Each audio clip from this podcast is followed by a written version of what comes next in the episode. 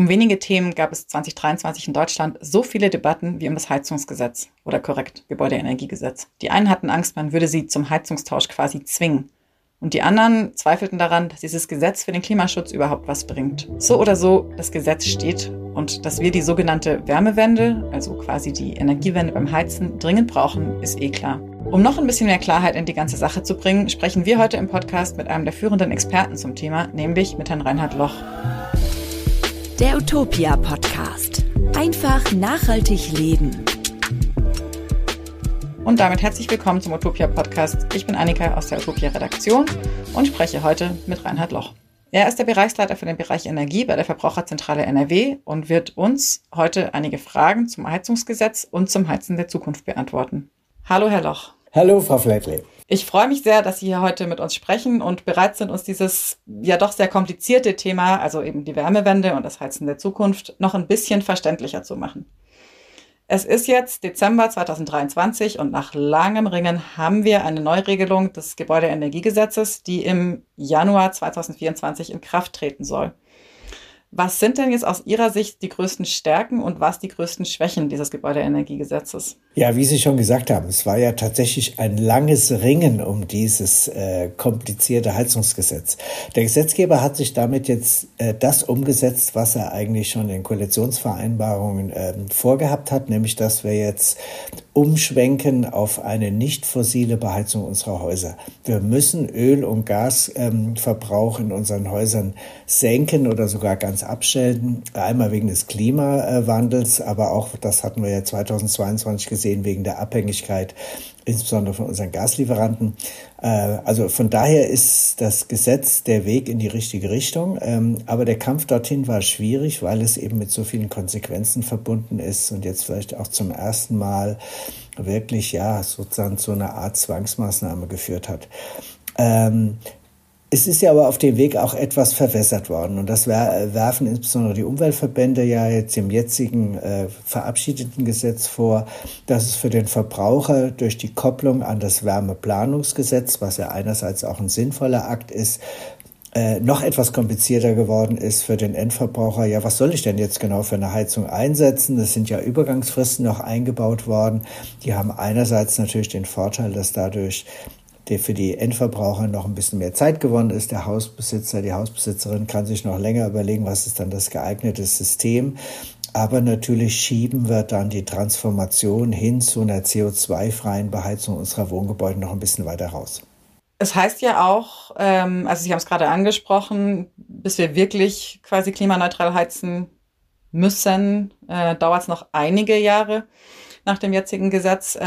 Das heißt ja auch, jetzt ab Januar zwanzig vierundzwanzig, also mit Inkrafttreten dieses Gesetzes, ändert sich erstmal ziemlich wenig, oder? Genau.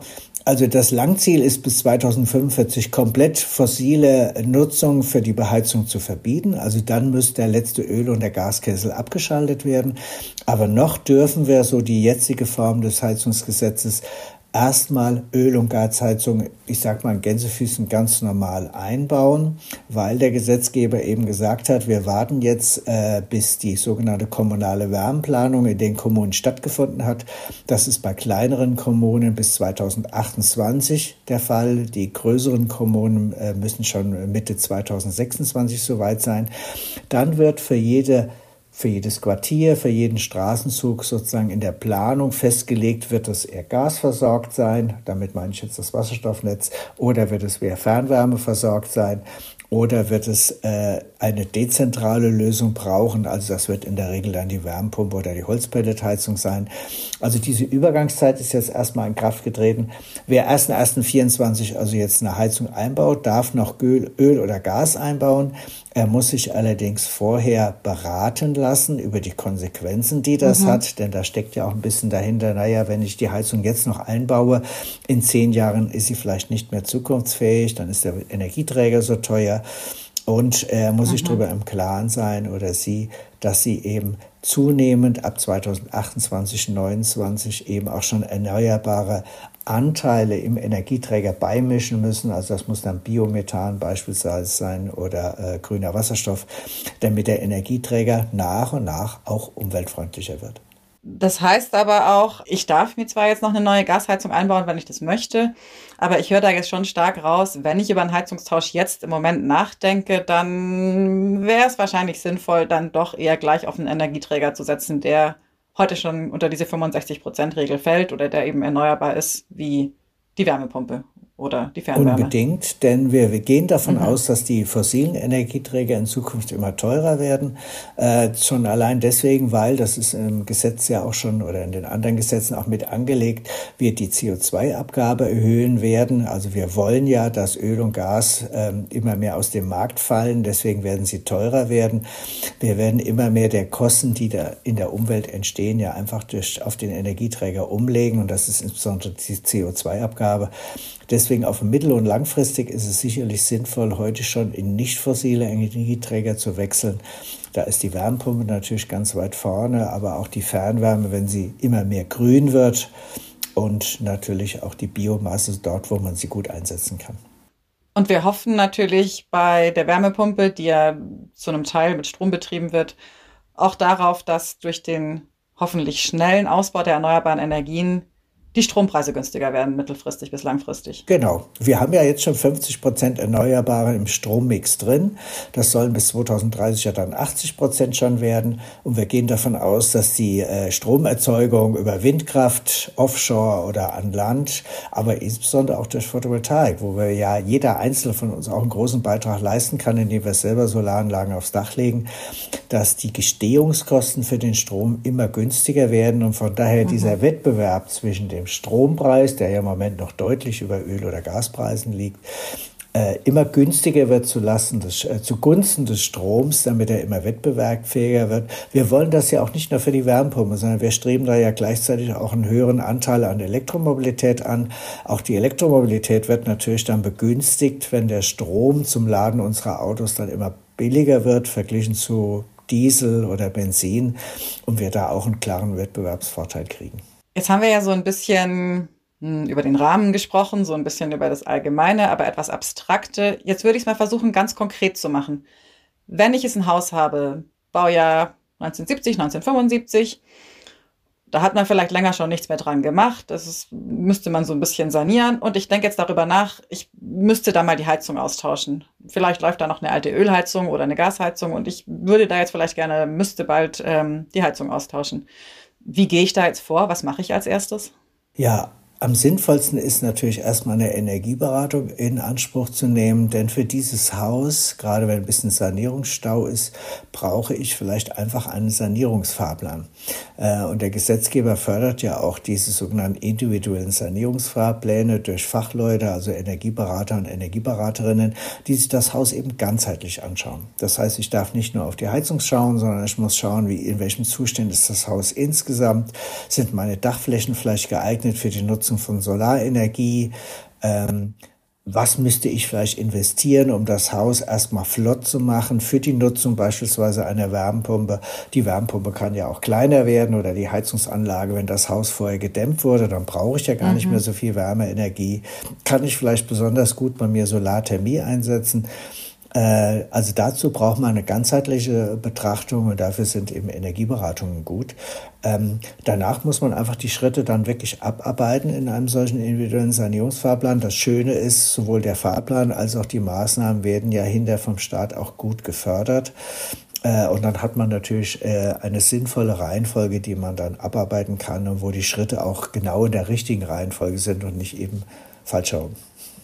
Und wenn ich es feststelle, in diesem Haus, mh, vielleicht habe ich dann jetzt irgendwo die Fenster ersetzt, vielleicht habe ich das ein bisschen besser gedämmt und es kommt aber jetzt vielleicht eine Wärmepumpe aus irgendwelchen Gründen nicht für mich in Frage für dieses Haus. Was habe ich dann für Alternativen? Ja, die Hauptalternativen sind also einmal natürlich die Fernwärme, wenn es sie in der Region gibt oder in dem Quartier. Das wird natürlich tendenziell eher in Städten sein, in verdichteten äh, Baugebieten, aber vielleicht auch Nahwärmelösungen, wie man sie auch durchaus in Ortsteilen oder in kleineren Gemeinden hat. Ansonsten die Biomassenutzung. Das ist ja heute in der Regel der moderne Holzpelletofen, der gerade mhm. im ländlichen Bereich ja durchaus auch sehr beliebt ist, äh, weil er so ein mhm. bisschen die klassische Alternative beispielsweise zur Ölheizung ist. Äh, ja, ansonsten Manche werden vielleicht darauf hoffen, dass äh, das Wasserstoffnetz zu ihnen in die Straße kommt und dass sie dann ihre Gasheizung umrüsten können oder eine moderne Wasserstoffgasheizung nehmen können. Das erwarten wir aber nur in den allerseltensten Fällen. Ja, und natürlich ganz theoretisch gibt es noch die Möglichkeit der elektrischen Direktheizung durch Infrarotheizkörper, aber das wird man in einem schlecht gedämmten älteren Gebäude wohl nie machen, weil es einfach viel zu unwirtschaftlich und viel zu teuer wäre. Einfach teuer, mhm. Und wenn wir jetzt mal nicht über mein hübsches, unsaniertes Einfamilienhäuschen sprechen, sondern über was, was ja auch ganz, ganz viele Leute betrifft, nämlich über Mehrfamilienhäuser in eng bebauten Innenstadtlagen. Da sind Wärmepumpen ja oft nicht so die einfachste Lösung. Wie geht man dann da vor? Was ist da eine gute Lösung? Ja, die Mehrfamilienhäuser sind die Objekte, die uns auch äh, als Experten immer wieder Kopfzerbrechen machen. Welche Lösungen sind da die sinnvollsten? Natürlich, wie das ja heute schon in vielen Großstädten ist, ist da die Fernwärme der Kandidat Nummer eins. Ähm, denn die macht sich ja insbesondere wirtschaftlich dort gut, wo eben ein verdichtetes Wohnen ist, wo viel Wärme auf kurzer Strecke abgenommen wird. Äh, ansonsten gibt es aber auch im Bereich der Wärmepumpe Lösungen für Mehrfamilienhäuser. Wir sprechen dann entweder von Kaskadenanwendungen, dass man also eine große Wärmepumpe hat, die das schon mal aufs Temperaturniveau eins hebt für das ganze Haus. Mhm. In den einzelnen Wohnungen dann aber nochmal eine zweite Wärmepumpe, das mhm. anhebt auf ein höheres Niveau. Es gibt auch dezentrale Lösungen, wo man wohnungsweise kleinere Wärmepumpen in die einzelne Wohnung macht, um die Wohnung zu versorgen. Äh, auch das kann man wieder mischen mit verschiedenen Konzepten. Also das, da ist die Forschung dran. Da gibt es auch schon gute Musterbeispiele, aber in der Tat ist der, die, sind die Objekte der Mehrfamilien besonders schwierig, denn dort haben wir in der Regel die Wärmequelle, sei es Luft oder sei es Erdreich, nicht so gut zur Verfügung und wir müssen deswegen wahrscheinlich mit etwas komplexeren Le- Lösungen werden arbeiten müssen. Was heißt das jetzt also für mich, wenn ich als Mieter in, in einem solchen Mehrfamilienhaus wohne oder auch in einem gemieteten Einfamilienhaus und mein Vermieter oder meine Vermieterin beschließt, wir tauschen dieses Heizsystem jetzt aus? Und wir investieren in irgendeiner Form in ein neues Heizsystem, in eine energetische Sanierung. Wie betrifft mich das als Mieterin? Ja, natürlich kann der Vermieter, wenn er etwas tut an seinem Haus, das als Modernisierung umlegen mit der sogenannten Modernisierungsumlage. Es soll ja, das ist ja der Witz der Modernisierung und der Modernisierungsumlage, ein Gewinn für den Mieter sein, dass er entweder mehr Komfort hat oder deutlich gesunkene Nebenkosten. Das wäre natürlich bei einer idealen energetischen Modernisierung und bei einer Heizungserneuerung ja auch zu erhoffen, dass er langfristig dann mhm. auch niedrige Heizkosten hat. Der Gesetzgeber hat in dem Heizungsgesetz da aber auch klare Grenzen gesetzt und gesagt, es darf nicht über eine Mieterhöhung von fünfzig Cent pro Quadratmeter und Monat hinausgehen. Einfach um natürlich auch energetische, ich nenne es jetzt mal Luxussanierungen zu verhindern, die dem Mieter insofern nichts nutzt, weil er dann die Mieterhöhung gar nicht mehr tragen kann und dann ausziehen müsste. Das ist natürlich nicht Sinn und Zweck der Übung. Aber das wird natürlich getragen schon von dem Gedanken, wir müssen alle jetzt erstmal in die energetische Gebäudesanierung, in die Hülle oder in die Heizung investieren. Und langfristig werden wir dann mit geringeren Heizkosten belohnt. In der mittleren Phase kann es aber tatsächlich dazu führen, dass wir letzten Endes alle irgendwie in dieses Thema Energiewende, Energietransformation investieren müssen und dann vorübergehend sicherlich auch mal mit höheren Kosten leben müssen. Wie man das nachher sozial gerecht verteilt, ist dann die nächste Frage zwischen Mietern und Vermietern, äh, zwischen Menschen, die weniger Einkommen und Menschen, die mehr Einkommen haben. Das ist ja auch eine große Frage der Politik im Moment. Soziale Kosten der Transformation, wie verteilen wir das gerecht?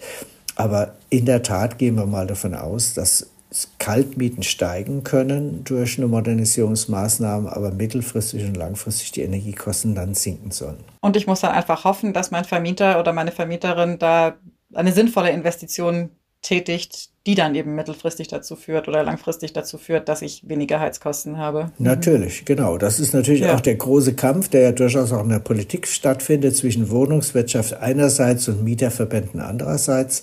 Wir wollen alle, dass in dem Bereich etwas passiert, auch den, um den Mieter ja vor langfristig steigenden Energiekosten zu schützen. Denn auch die fossilen Energieträger, wenn der Vermieter gar nichts macht und die Hütte sozusagen immer schlechter werden lässt und die Heizung immer älter, hat der Mieter ja mit extrem steigenden Energiekosten zu rechnen. Und das wollen wir natürlich auch verhindern. Also insofern ist das schon eine Win-Win-Situation. Die Frage ist, wie mhm. man die Kosten über die Zeit gerecht verteilt und vielleicht über die Nutzergruppen auch gerecht verteilt. Jetzt haben Sie ja gerade die Kosten angesprochen, ein paar Mal. Jetzt mal aus Perspektive eines Hausbesitzers, einer Hausbesitzerin, ist ja schon auch ähm, Fakt, dass da bei dem Heizungstausch relativ hohe Kosten erstmal auf mich zukommen. Es gibt aber voraussichtlich ja ziemlich umfangreiche Förderprogramme, jetzt auch im Zuge des neuen Gebäudeenergiegesetzes. Welche Förderungen kann ich jetzt als Hausbesitzerin bekommen und was muss ich dafür tun? Genau, das hat der Gesetzgeber ja im Heizungsgesetz auch schon mit angelegt, dass er sagt, es wird eine Modernisierung dieses B E Gs, Bundesförderung effiziente Gebäude, das ist so die Hauptförderquelle. Da soll mhm. es eben eine Veränderung geben, die greift auch zum ersten Januar vierundzwanzig zusammen mit dem Gesetz neu. Dort wird ja die Förderung für Heizungsmodernisierung auf bis zu siebzig Prozent angehoben. Im Bereich der Gebäudesanierung, Gebäudehülle auf dreißig Prozent. Und insbesondere bei Heizung ist das halt super spannend. Es besteht aus dreißig Prozent sogenannter Grundförderung. Dann kann man noch bis zu dreißig Prozent bekommen, wenn man eben äh, kein hohes Einkommen hat. Also die Grenze sind vierzigtausend Euro zu versteuerndes Jahreseinkommen. Und dann gibt es noch einen Beschleunigungsbonus, wenn man also sehr schnell ist und am Anfang sehr schnell handelt, zwanzig Prozent. Aber das, wie gesagt, insgesamt in der Summe maximal zu siebzig Prozent. Aber auch wenn ich über diese vierzigtausend ähm, Jahreseinkommen komme, also von diesem extra, von diesem extra Einkommensbonus nicht profitieren kann, kann ich ab zwanzig vierundzwanzig fünfzig Prozent Förderung für meine neue Heizung bekommen. Genau. Das ist ja schon einiges. Genau, dreißig Prozent mhm. Basisförderung, wer vierundzwanzig schon handelt, also sehr schnell sich äh, dazu entschließt, mhm. so eine Heizungsmodernisierung zu machen, der kann noch zwanzig Prozent Investitionszuschuss bekommen, dann werden wir bei fünfzig Prozent. Das deckt die mhm. Mehrkosten einer teureren, erneuerbaren Lösung. Das ist ja bei vielen sicher die Wärmepumpe, kann aber auch die Holzpelletheizung oder Solarthermie sein. Bei Holzpelletheizung muss man dann auch ein bisschen äh, Auflagen erfüllen. Das wird die Mehrkosten schon für viele abdecken, sodass das insgesamt natürlich eine wirtschaftliche und sinnvolle Entscheidung ist. Ich darf aber nicht einfach unbegrenzt ausgeben. Ich darf nicht einfach das teuerste Heizungssystem, das ich finden kann, kaufen und dann hoffen, dass ich fünfzig Prozent erstattet bekomme. Genau, oder? Genau. Da hat der Gesetzgeber noch eine Obergrenze eingesetzt, auch um seine eigenen Ressourcen zu schonen, denn wir rechnen ja damit, dass viele das in Anspruch nehmen. Die Obergrenze mhm. für die Förderung, die man beantragen kann, liegt bei dreißigtausend Euro. Das ist also die Summe, die man Bezuschuss bekommen möchte, wenn man davon also siebzig Prozent bekommen kann, wäre das eine maximale Förderung von einundzwanzigtausend Euro, mhm. die man bekommen könnte im Bereich der Heizungssanierung. Das Ähnliches gilt dann nochmal für die Gebäudehülle. Äh, auch da gibt es eine Obergrenze. Also insofern, es lohnt sich aber auf jeden Fall, denn fünfzehntausend bis zwanzigtausend Euro Fördersumme sind drin. Wie gehe ich jetzt vor, wenn ich eben eine neue Heizung einbauen möchte und diese Förderung in Anspruch nehmen möchte? Genau, also neu ist ab ersten Januar vierundzwanzig, dass Sie den äh, Auftrag schon erteilt haben müssen. Das heißt, Sie müssen eigentlich schon ein Angebot mhm. haben und den Handwerker beauftragen, damit Sie in den Genuss der Förderung kommen. Das war früher umgekehrt, da durfte man den Auftrag mhm. gerade noch nicht äh, mhm. ähm, äh, erteilt haben. Äh, Hintergrund ist, dass der Gesetzgeber möchte, dass alles schnell und zügig umgesetzt wird. Das ist ja heute sowieso schon eine, dauert ja eine Zeit lang, bis man einen Handwerker gefunden hat, der ein Angebot macht und der dann auch bereit ist, äh, die Anlage in angemessener Zeit nachher wirklich auch einzubauen und in Betrieb zu nehmen. Also das soll sozusagen eine Beschleunigungsmaßnahme, auch eine Vereinfachungsmaßnahme sein, dass man jetzt sozusagen den Auftrag schon erteilen kann. Dann beschleunigen wir jetzt auch mal kurz, nämlich in die Zukunft. Ich würde Sie da einmal ganz kurz bitten, mit mir noch einen Blick ganz weit in die Zukunft zu werfen, und zwar, sagen wir mal, ins Jahr zweitausendfünfundvierzig, wo wir ja klimaneutral sein wollen. Ist es dann wirklich so, dass wir nur noch mit äh, Fernwärme, Wärmepumpe, vielleicht so ein bisschen Pellets und so ein bisschen Solarthermie, also eben diesen Energieträgern, die wir jetzt heute als erneuerbare Energieträger beim Heizen einstufen, ähm, heizen wir dann nur noch damit? Ja, also im Gesetz ist es so vorgesehen. Wir müssen das ja auch, wenn wir den Klimawandel ernst nehmen. Wir sehen es ja jetzt gerade an den Diskussionen rund um die Klimakonferenzen. Wir müssen schnell sein. Vielleicht werden wir bis dahin sogar noch mhm. beschleunigen müssen. Äh, die Experten gehen davon aus, dass unsere Gebäude dann in zweitausendfünfundvierzig vielleicht nur noch halb so viel Energie verbrauchen und die überwiegend tatsächlich die Wärme mit elektrischen Wärmepumpen gemacht wird. Das ist so nach den Tendenzen der meisten Studien klar zu sehen, dass zwischen fünfzig und siebzig Prozent der Wärme dann durch elektrische Wärmepumpen gemacht wird. Also das ist der Hauptträger. zwanzig, fünfundzwanzig Prozent schätzen die Experten, vielleicht dreißig Prozent wird die Fernwärme sein, die dann ja auch grün sein muss. Also die muss ja dann auch ihren Energieträger wechseln von zum Teil ja noch Kohle und Gas und Öl hin, auch zu Erneuerbaren. Äh, auch mhm. da werden vielleicht viele Wärmepumpen eingesetzt. Äh, vielleicht die Biomasse liegt so bei zehn bis zwanzig Prozent im Moment im Rennen. Hier ist einfach der begrenzende Faktor, dass wir so viel heimisches Holz nicht haben. Und wir wollen auch kein Holz irgendwo aus Raubbau, osteuropäischer oder sonst wo Wälder haben. Deswegen, ähm, also die Tendenz ganz klar wird sein, dass man sagt, ich schätze mal zwei Drittel, drei Viertel unserer Häuser werden wir zukünftig mit der Wärmepumpe beheizen. Und dann heizen wir zweitausendfünfundvierzig klimaneutral. Das muss das Ziel sein und bleiben, wenn wir es nicht sogar mhm. irgendwann aus der Not heraus noch fast weiter nach Beschleunigung nach vorne ziehen. Das wäre natürlich wünschenswert. Ich danke Ihnen vielmals für Ihre Zeit heute, Herr Loch. Ähm, Sie haben uns geholfen, da nochmal ein bisschen Klarheit in dieses komplizierte Thema zu bringen. Ich danke Ihnen dafür und wünsche Ihnen alles Gute. Bitte, gerne geschehen und Ihnen auch. Auf Wiederhören. Tschüss.